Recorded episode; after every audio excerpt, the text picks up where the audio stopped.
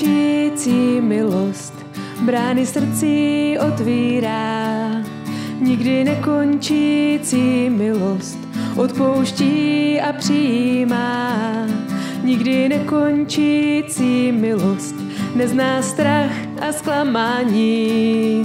Před ní padá každá touha po vlastním uznání, dokud dýchám,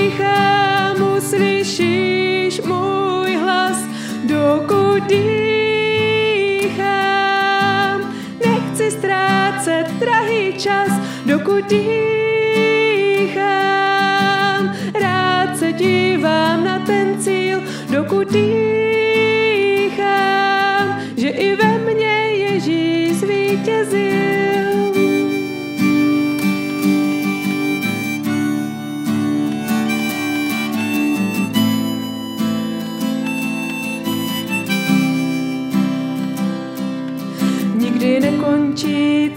milost umí vzít a umí dát.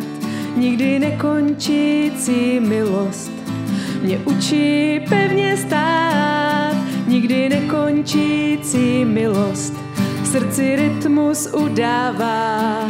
Žiju pro ní a ona ve mně svůj domov má, dokud dýchám, uslyšíš můj dokud dýchám,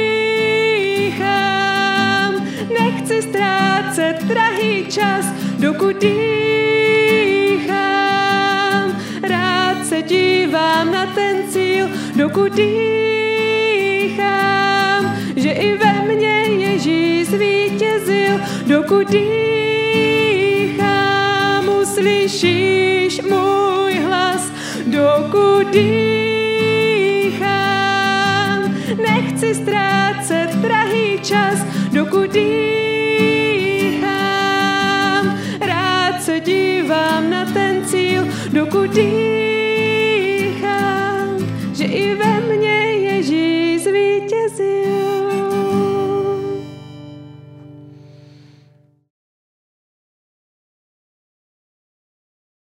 Tak ahoj, tady Viktor z Boží milosti otrok na kostele jinak. Minulou neděli jsme v rámci tady těchto nedělních zamýšlení skončili takovou sérii, ve které jsme rozebírali druhý dopis Apoštola Pavla Timoteovi. A dneska nebudeme začínat novou sérii, ale podíváme se společně na Žalm 63. Takže jestli máte u sebe Bible nebo cokoliv, nebo to později bude taky na obrazovce, tak si tam můžete nalistovat. A tady tento žálm je taková modlitba, kterou napsal král David, když se na judské poušti schovával před svými nepřáteli, kteří ho chtěli zabít. A tento žál patří k jedním z mých nejoblíbenějších žalmů, protože nám ukazuje, jak můžeme přicházet za Bohem, když se cítíme vyprahlí a doslova vyšťavení, když se cítíme sami nebo když nám připadá, že na nás Bůh zapomněl a že se celý náš život hroutí. A ukazuje nám, kde můžeme najít radost a naději kdy i, i uprostřed těžkých chvílí v životě a zároveň nás vede k úplně úžasné naději. Vede nás k něčemu, o čem se v tomto žalmu píše, že je to dokonce lepší než život samotný. Tak se na to společně podíváme. A žalm 63. přečtu první dva verše a tam se píše. Davidův žalm, když byl v judské pustině. Bože, ty jsi můj Bůh, Usilovně tě hledám, má duše po tobě žízní, mé tělo po tobě touží ve vyprahlé, vyschlé, bezvodé zemi. Z toho prvního verše se dozvídáme, v jaké situaci je král David, který tento žálm napsal. Je na útěku na poušti, kde se schovává před lidmi, kteří ho dočasně sesadili z trůnu a chtěli ho zabít. A na základě toho příběhu o Davidovi se jednalo nejspíše o jeho syna Abšaloma, který ho chtěl svrhnout a sám sebe učinit králem. A v takovéto situaci, kdy je král David zrazený a pronásledovaný vlastním synem, je vyčerpaný okolnostmi, má strach o vlastní život a cítí na svých bedrech tihu zodpovědnosti za celou zemi, za celé království, tak v takovéto chvíli se David modlí k Bohu a předkládá mu to, co cítí. Říká mu, Bože, ty jsi můj Bůh, usilovně tě hledám, má duše po tobě žízní, mé tělo po tobě touží jako ve vyprahlé, vyschlé, bezvodé zemi. David přichází za Bohem a říká mu, že se cítí vyprahle a že po něm úplně žízní. Touží po boží přítomnosti uprostřed toho všeho a upřímně Bohu předkládá to, jak na tom je. A hnedka na začátku bych tady chtěl říct jednu věc. Vnější okolnosti nás často mohou dovést k tomu, že se budeme cítit vyčerpaní, že se budeme cítit vyprahlí a vyschlí, a to nejenom fyzicky, ale také duchovně ve vztahu k Bohu. A první věc, jak s takovýmto stavem můžeme naložit, je upřímně se modlit k Bohu. Upřímně mu říct, co cítíme. Pokud se cítíš vyschle jako chleba usušený na topení, tak ta nejlepší věc, kterou můžeš udělat, je říct mu to. Pokud máš pochyby o tom, že Bůh je s tebou, řekni mu to. Buď opravdový modlitbě a neříkej si, že v takovém zoufalém stavu nemůžeš přijít před Boha, nebo že se napřed musíš dát dokupy. Přijdi před Boha takový, jaký jsi, opravdově a upřímně. A to je to, co nás učí kniha Žalmu. Kniha Žalmu nás učí, jak se můžeme opravdově modlit k Bohu a jak za ní máme přicházet, nehledě na to, jak se zrovna cítíme. To je to, co dělá David napříč celou knihou Žalmu. On se modlí k Bohu a upřímně mu říká, bože můj, bože můj, proč si mě opustil? Odložil z ně kam si nad nojámi, do temných míst, do hlubin. Voda mi sahá až po uši a topím se v bahně a nemám pevného místa pod nohama. Bože, proč zapomínáš na mé volání? Stejně i my se takto můžeme upřímně modlit k Bohu a nemusíme si hrát na to, že jsme v pohodě. Protože díky Boží milosti můžeme si přiznat, že jsme slaví, protože jeho milost se na nás ukáže nejvíce tehdy, když upřímně přiznáme, že jsme slabí, že nejsme v pohodě. Díky boží milosti máme svobodu si toto přiznat. Přiznat si, že jsme slabí a poprosit ho o pomoc.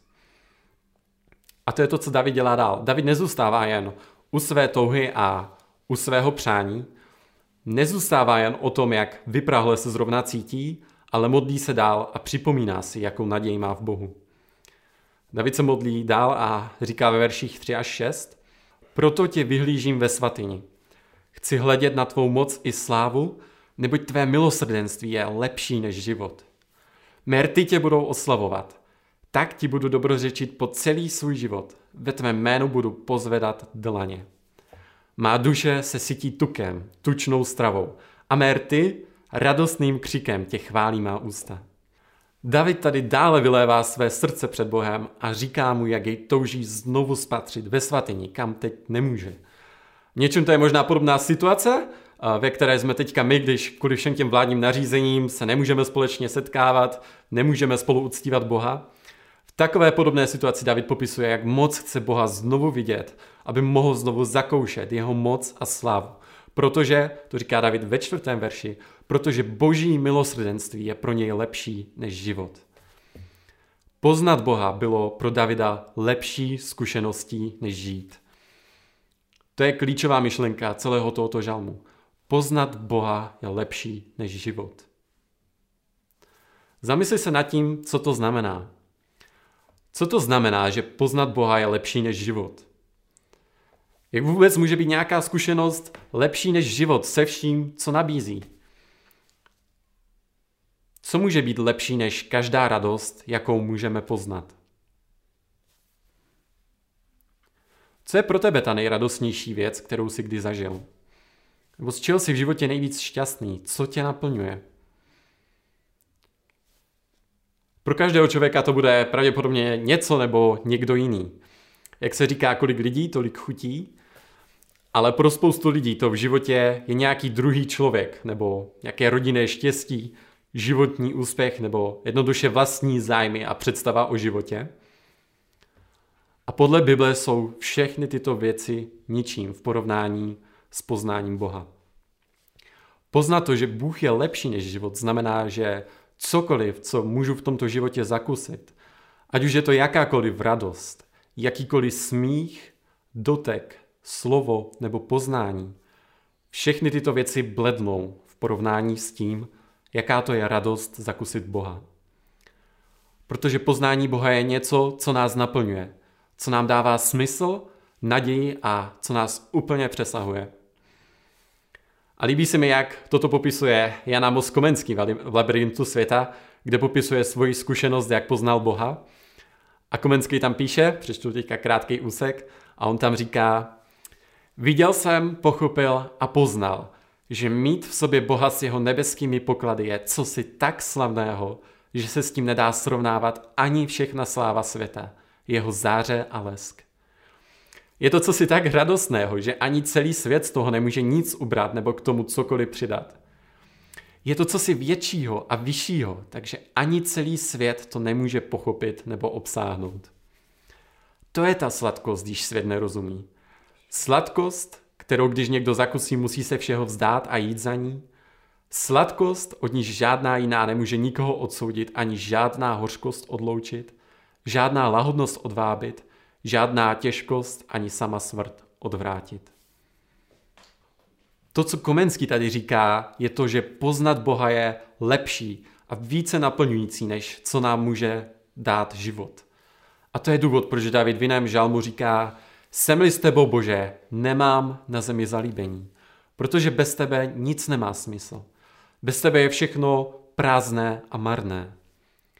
Není nic lepšího, než poznat boží lásku a věrnost. A doslova tady David říká, že to, co je lepší než život, je boží milosrdenství. A tady ten výraz v milosrdenství se v Bibli používá k označení boží věrné lásky, přesněji řečeno jeho smluvní lásky. A je tím myšlená ta boží láska a vytrvalá věrnost, kdy přichází k lidem, uzavírá s nimi smlouvu a dává jim slib, že je zachrání a bude jim žehnat. Boží milosrdenství označuje jeho věrnou lásku, která je nezasloužená a která nestojí na ničem, co by bylo v nás. Je to láska, kterou nás Bůh miluje kvůli sobě samotnému a kvůli své vlastní slávě, aby všem ukázal, jak dobrý vůči lidem, kteří si ji nezaslouží a kteří jsou častokrát nevděční. A proto David pokračuje ve čtvrtém verši uctíváním. Říká, proto tě merty budou oslavovat. Tak ti budu dobrořečit po celý svůj život. Ve tvé jménu budu pozvedat dlaně. Má duše se sytí tukem, tučnou stravou. A merty radostným křikem tě chválí má ústa. David si připomíná, jaký Bůh je, že je věrný a že jeho život nestojí na něm samotném, ale že má vztah s Bohem, který je pro něj cenější než všechno ostatní. A proto tady používá obraz jídla, říká doslova, že jeho duše se cítí poznáním Boha jako tukem a sádlem. Takže poznat Boha je tady jako pořádný škvarky se sádlem. A v hebrejské kultuře totiž tuk a sádlo označovalo to nejlepší jídlo a tu nejvydatnější hostinu, kterou člověk mohl zažít. A právě tato duchovní hostina vede Davida navzdory k okolnostem, k radosti a k uctívání. A tento Davidův postoj pro nás může být zrcadlem našeho vztahu s Bohem. Zvlášť v této době, když se nemůžeme potkávat, když jsme častokrát sami, když jsme izolovaní a oddělení. A chtěl bych, abys teďka se mnou zkoumal chvilku sám sebe, jak si na tom ve vztahu s Bohem. Toužíš doopravdy po Bohu, i když jsi sám a nemůžeš se vidět s ostatními? Nebo tvůj vztah s Bohem chátrá, když nemůžeš žít s dalšíma lidma do kostela? Jak vypadá tvoje touha po Bohu? Dokážeš být s Bohem i o samotě, nebo tvůj vztah s Bohem mizí, když nejsi s ostatními? Cítíš se nasycený poznáním Boha a toužíš potom ho znovu uctívat spolu s ostatními? Nebo akorát toužíš po společenství druhých lidí, abys na chvilku zapomněl na své odcizení před Bohem a na svou samotu? Odpověď na tuto otázku nám může pomoct vidět, jestli máme opravdový a živý vztah s Bohem, nebo jestli se pro nás společenství druhých nestalo jenom jakousi nahrážkou, kterou se snažíme zaplácnout tu svoji díru, ten náš chybějící vztah s Bohem. Poznat a zakusit boží věrnou lásku je lepší než život. Ale tím to nekončí.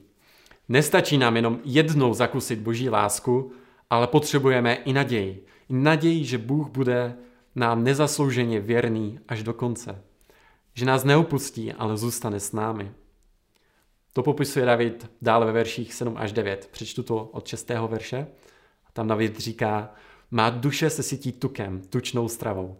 A merty, radostným křikem tě chválí má ústa. Když si tě připomínám na svém loži, o tobě rozjímám za nočních hlídek, jak si mi býval ku pomoci. Budu jásat ve stínu tvých křídel. Má duše přilnula k tobě. Podpírá mě tvá pravice. David tady popisuje situaci, kdy mu jeho starosti nedávají ani spát. Ale všimněte si toho, že to, co tady dělá, je to, že se nejenom převaluje v nějakých svých starostech a pochybnostech, ale připomíná si Boha. Dokonce i na své postady, na nočních hlídkách, na nočních směnách. Připomíná si, jak Bůh jednal v jeho životě a tomu dává naději na to, že Bůh bude jednat v jeho životě i nadále. To je to, co říká. Připomínám si tě na své moži, rozjímám o tobě za nočních hlídek, jak si mi býval ku pomoci a proto budu i nadále jásat ve stínu tvých křídel. Má duše přilnula k tobě, podpírá mě tvá pravice. To, jak Bůh jednal v jeho životě, je pro Davida důkazem boží milosti a zároveň i pojistkou a nadějí, že tak bude Bůh v jeho životě jednat i nadále. To, co tady David říká, pro nás může být takovým vzorem, jak bychom se i my měli modlit v těžkých chvílích. Zvlášť jako křesťani, když zápasíme s pochybnostmi, necítíme boží přítomnost a máme pocit, že dál už to nedáme, že Bůh nás odpustil a že to prostě už konec, tak máme takovou tendenci si říkat, jo, tak podívej se na kříž, ne? Ježíš za tebe umíral, tak nebul a snaž se taky trocha, nevděčníku. Je to jako kdybychom se z kříže snažili natankovat palivo vděčnosti a pak šlapeme na plyn a divíme se, proč nám to nejede a v důsledku se cítíme ještě hůř. Problém je v tom, že my lidé nejedeme na benzín vděčnosti, ale na naftu naděje.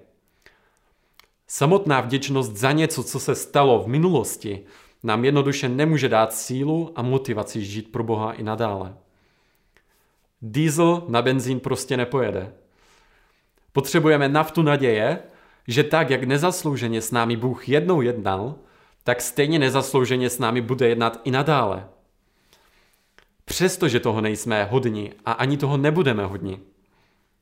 Naším hnacím motorem není benzín vděčnosti, který se zabývá jen tím, co bylo, ale nafta naděje a víra v budoucí milost, ne vděčnost. Proto se říká, že naděje umírá poslední, protože když umírá naděje, umírá i člověk. Člověk jede na naději. Potřebujeme se nejen ohlédnout zpět, ale potřebujeme také pohlédnout vpřed. Nedívej se jenom na kříž, ale dívej se taky na skříšení a na to, že Ježíš je s tebou tady a teď, uvnitř tebe a bude s tebou i nadále. Ježíš za nás nejenom, že zemřel, ale taky vstal z mrtvých, přebývá v nás, přimlouvá se za nás, podbírá nás, odpouští nám, očišťuje nás, etc. A znovu si pro nás přijde, nikdy se nás nevzdá. A to všechno nezaslouženě. Proto se v Novém zákoně na spoustě místech tak divně píše, že jsme nejenom zachráněni, ale také, že ještě budeme zachráněni. Že budeme zachráněni i v budoucnu boží milostí, až se Ježíš vrátí. Potřebujeme být zachráněni od počátku až do konce. Minulá boží milost nám zaručuje budoucí boží milost. A jedině když budeš mít tuto naději a budeš plný božích slibů, tak budeš jásat ve stínu jeho křídel. Budeš se cítit v bezpečí v jeho blízkosti a budeš cítit to, že tě podpírá svou pravicí. Jedině tak se budeš u Boha cítit opravdy doma. Nedívej se jenom zpět, ale pohlédni taky vpřed. A tím se dostáváme na konec žalmu, kde si David připomíná poslední pravdu o Bohu, a to je jeho přicházející soud. Přečtu verše 10 až 11. David tam říká, a ti, kteří usilují o zkázu mé duše, se dostanou do útrob země. Budou vydáni pod meč, stanou se kořistí lišek. Ale král se bude radovat v Bohu. Každý, kdo při něm přísahá, se bude chlubit, ale ústa mluvící lež budou zacpána.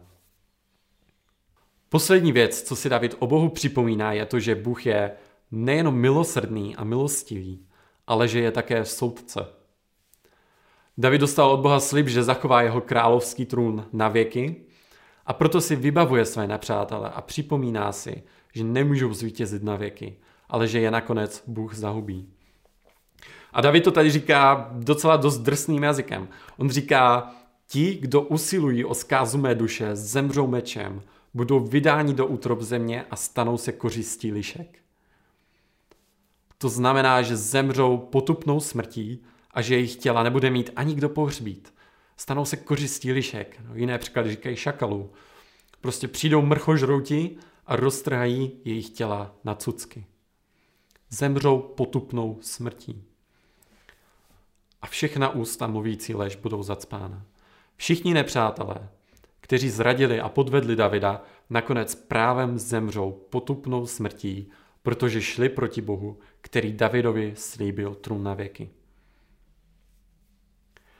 Zároveň ale David dává naději a říká ve 12. verši, že král, myšleno David, se bude radovat v Bohu a každý, kdo při něm bude přísahat, se bude chlubit. Každý, kdo mu bude přísahat věrnost, tím bude zároveň přísahat věrnost Bohu a dostane odměnu, dostane chlobu z milosti. A všimněte si tady té zmínky o přísaze. Je to důležitý, protože co tyto verše znamenají i pro nás dneska, je to, a to budeme poslední pozorování z dneška, že poznání božího soudu vede k závazku. Poznání božího soudu vede k závazku. A i když to, co budu teďka říkat, bude znít dost drsně, tak mě zkus chvíli poslouchat. Jak jsem říkal před chvílí, Bůh není jenom milosrdný a milostivý, ale zároveň je i král a soudce, který se mstí na těch, kdo mu jsou nevěrní. Proto naše reakce na Boha nemůže být vlažná, ale musí vést k závazku, k obětování se pro něho, protože se nevyplatí žít pro nic jiného. A protože každý člověk patří Bohu a každý se mu jednou bude zodpovídat za to, jak naložil se svým životem. Poznání Boha je lepší než život, proto se nevyplatí žít pro nic jiného. To je ta nejdůležitější věc ze dneška. Poznat Boha je lepší než život, proto nežij pro nic jiného. Všechno ostatní je ztráta. Nic jiného se ti nevyplatí, protože Bůh bude vyžadovat, abys mu jednou složil účty. A nikdo z nás si nevybere, jestli budeme pro někoho nebo pro něco žít.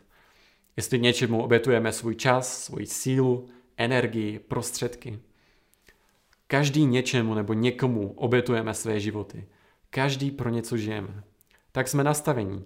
Vždycky budeme pro něco žít.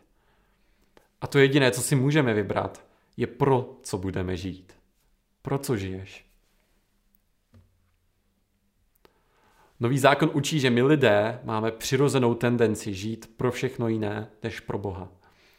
Každý žijeme především pro sebe a hledáme své zájmy a to, co učiní jedinečnými nás a ne Boha, na Boha kašlem. Tak Bible popisuje hřích. Když my sami nebo někdo nebo něco jiného je centrem našeho života na místo Boha. To je hřích. Hřích není jenom nějaké porušení pravidel, ale je to celý způsob života. Je to to, pro co žiješ, to, čemu nebo komu patříš. Buď náš život stojí na Bohu a je tak uctíváním, nebo stojí na čemkoliv jiném a je rouháním.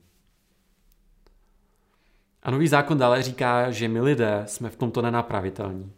Že sami od sebe nedokážeme žít pro Boha, ale žijeme pro něco jiného a proto jsme mrtví ve svém hříchu a jsme tak božími nepřáteli. A to jediné, co nás může změnit, je to, když nás Bůh duchovně vzkřísí z mrtvých. Abychom se probrali k realitě toho, kdo je Bůh. Proto Ježíš umíral na kříži, aby byl, skří, byl z mrtvých. Za nás, za mě, za tebe, za své nepřátele. Aby svou smrtí usmířil spravedlivý boží hněv, který jsme si právem zasloužili. A aby nám dal nový život, který by nestal na tom, co my musíme dokázat, nebo co my si musíme pro sebe získat, ale který by stál na tom, co pro nás získal Ježíš. Co pro nás Ježíš k boží slávě dokázal. A k této milosti zve Ježíš každého člověka, který v něho uvěří. Tebe i mě dneska. Smíř se s Bohem. A tak to poznat Ježíše. Poznat, že on za mě trpěl na kříži, že za mě žíznil a za mě křičel, bože můj, bože můj, proč jsi mě opustil? Abych já nemusel zakusit odloučení od Boha a pocítit jeho hněv. Zakusit to, že jsem byl jím nezaslouženě přijat a že se mě nikdy nevzdá, toto znamená poznat, že boží milosrdenství je lepší než život. A proto i můj závazek žít pro Boha nebude břemenem ani poutem, ale svobodou, naplněním a radostí, protože to celé není o mně a o tom, co já musím dokázat, ale o Ježíši a o tom, co On z lásky dokázal pro nás. Za mě to bude všechno a příští týden se můžete znovu těšit na Vaška, teda asi, já, já nevím. A do té doby vám přeju pěkný den, lomeno týden a mějte se blaze. Ciao.